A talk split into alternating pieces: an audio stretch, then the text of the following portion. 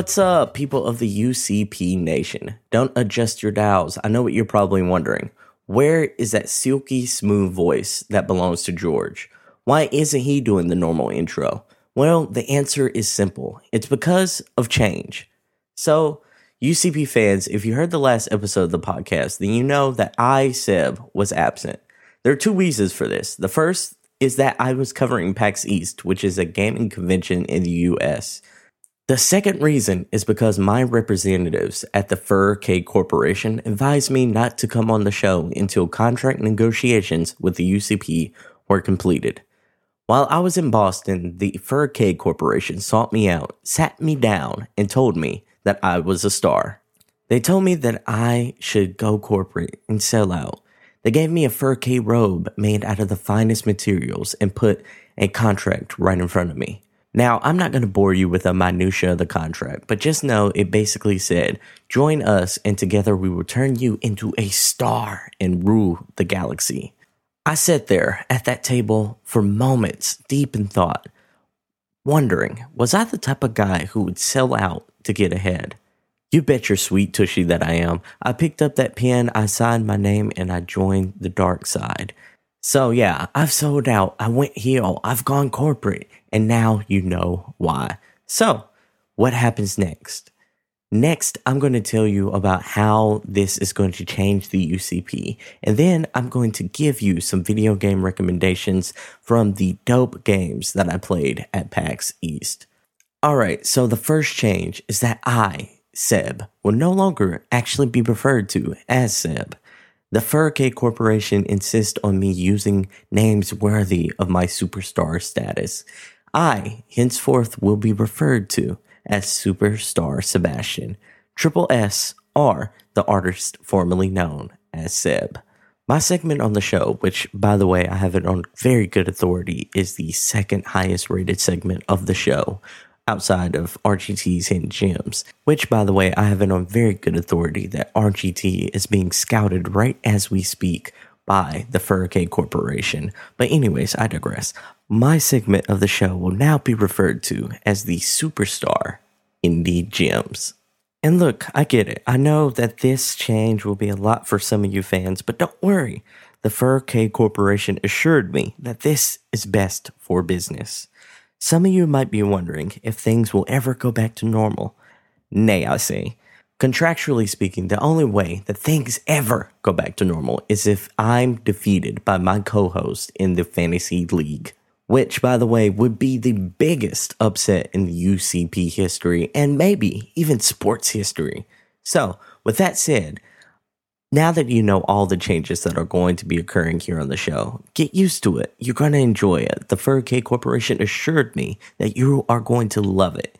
So, all that said, let's get to some of the games that I played at PAX East and the ones you should check out and avoid. So, I alluded to this in the intro, but I had quite the experience on my first day covering PAX East. For those of you who don't know, PAX East is a gaming convention in Boston. It features a variety of games from the recently released and also the upcoming jams to keep your eyes on. You can also go around playing demos for the different games to get a feel for them and hopefully find something to look forward to.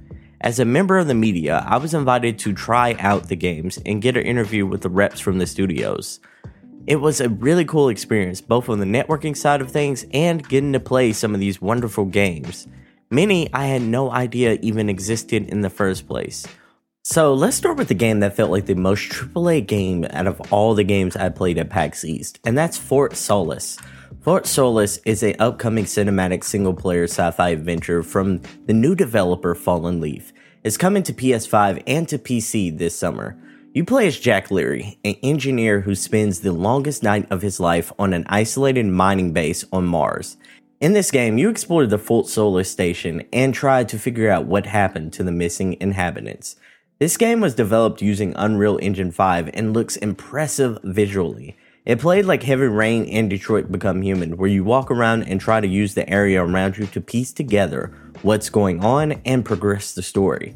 There's even the same manner quick time events that those games are extremely well known for. This game doesn't have any load times at all, and it has a star studded cast featuring Roger Clark, who played in Red Dead Redemption 2, Troy Baker, who of course played in The Last of Us and Death Stranding, and Julia Brown, who played in The Last Kingdom and World on Fire. If you like sci fi games and games like Detroit Become Human slash Heavy Rain, or like a good mystery, then Fort Solis is one that you should keep your eyes on. On the first day, I played some AAA games like Dead Island 2 and The Lord of the Rings Gollum. Neither game really blew me away if I'm being honest, but but both of them gave me the feeling that they were going to be games that resonated with people that were really into their respective genres.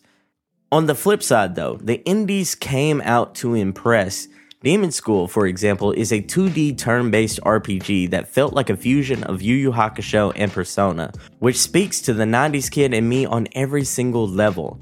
The 2D art style had a great splash of color, and the game's dialogue felt modern. The tactics were fun and challenging without being overwhelming. I loved that you can plot and preview your whole team's moves for a turn and see how that strategy would work out for you HP wise without having to learn that in retrospect afterwards. If you don't like the preview of the strategy that you chose, then you can simply back out and try another before implementing it. This is a smaller RPG that I'm definitely going to keep my eyes on, and I think you should definitely have on your radar as well. Let's talk about Lost Eidolons. The studio let me get hands on with the latest version of their turn based tactical fantasy game, and it's coming to Xbox really soon, and I couldn't be more excited about it. This game reminded me a lot of Dragon Age and Fire Emblem. And I don't know if y'all know this about me, but Dragon Age is my jam. Oh man, I love that game. And now I recently got into Fire Emblem, especially with Fire Emblem Three Houses. So, so this is an RPG that sounds like it was made with me in mind, people, and I was so excited to get hands on with it. All right, so let me paint the picture for you about what this game's like. Imagine Fire Emblem's Three Houses gameplay with Dragon Age's vibe and art style. The gameplay wise, Lost Eidolons feels like a highly polished AAA experience that offers strategic flexibility despite having deep, and I mean very deep, gameplay mechanics. I was able to speak with the team behind the game, and they shared that there is a relationship and character building mechanic in the game as well. They also explained that this game could be a little bit on the tough side. So, all those things are speaking my language. So, I was able to get hands on with this game, both on the Xbox side of things and on the Steam Deck. And while I can honestly say that both versions run really well, and I can't wait to play this on the Xbox, this game feels like it was tailor made for the Steam Deck. It feels like the perfect handheld strategy game man, it feels like that same kind of love I have for Fire Emblem Three Houses just because I have it in my hands on the Nintendo Switch. Except this game feels like it was perfect, and I mean perfect for the Steam Deck. So I ain't gonna lie to you, earlier this year I was a bit disappointed with Fire Emblem Engage, and it was because of the lack of character relationships compared to Fire Emblem Three Houses. And I get it, made by different studios, they're completely different games. However, after playing and falling in love with Fire Emblem Three Houses, that's what I was kind of looking for with the next Fire Emblem game. Lost Eidolons feels like the Fire Emblem game that I wanted Fire Emblem Engage to be, and I can't wait to play more of this in the future. Let me tell you about a game I played at PAX East that gave me the most Nintendo vibes. Over the last couple years, I've felt that Nintendo and Mario sports games have been missing that little something something, you know what I'm saying? Their sports games feel like they lost a little bit of that magic that they had in the past. The game Goons, Legends, and Mayhem felt like it found that missing element. So, this is an arcade beat 'em up hockey game that you can play solo or play locally with others. This game uses simple controls. You can pass, hit, slash, cross check, use your special move, move around, and shoot the puck. There are very few controls, but that gives the game its pick up and play attractiveness. It simply feels like a game that most people can play. When I got hands on with it at PAX East, the co founder at Rage Cure and the game's lead artist Samuel Bouchard and I teamed up to play against random people demoing the game. Not to brag, but Samuel and I went 3 0, and the duos were lining up one after another to challenge us. It was a lose and pass the controller system that my friends and I used to play growing up when we played games like NBA Street Volume 2 and Super Smash Bros. Melee. The Nintendo ness that I was mentioning earlier isn't just that the game has pick up and play controls. No, it's also the addicting way that it makes you want to play more. This title, Goons, Legends, and Mayhem, is coming to all platforms, and I know that I'll be playing it on day one when it releases. Next game I want to talk about is WrestleQuest. In a day full of games that spoke to me personally, perhaps none more so than WrestleQuest. I've been a fan of pro wrestling since I could walk.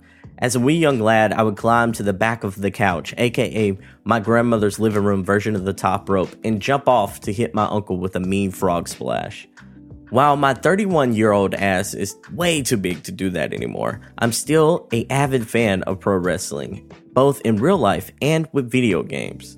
The latest game to super kick its way into my anticipation list is WrestleQuest. This is a RPG that pays homage to the history of pro wrestling. The game features turn based gameplay that is fun and has a real pick up and play factor to it. The matches are quick and feel different than any wrestling game that I've played previously. The brief tutorials are well executed, explaining all the nuances of the gameplay without feeling like a slog. The map. Oh man, I love the map. It consists of different locations that you can walk up to and explore. What I really liked about the game's map, though, is that all of the locations on the game are pro wrestling themed. I especially enjoyed seeing the statues of legendary pro wrestlers from the past, such as Macho Man Randy Savage and Jake the Snake Roberts. I'm not gonna lie to you people, WrestleQuest is a game that I know is gonna be absolutely dangerous for me because it feels like it was created with the intention of me being hopelessly addicted to it.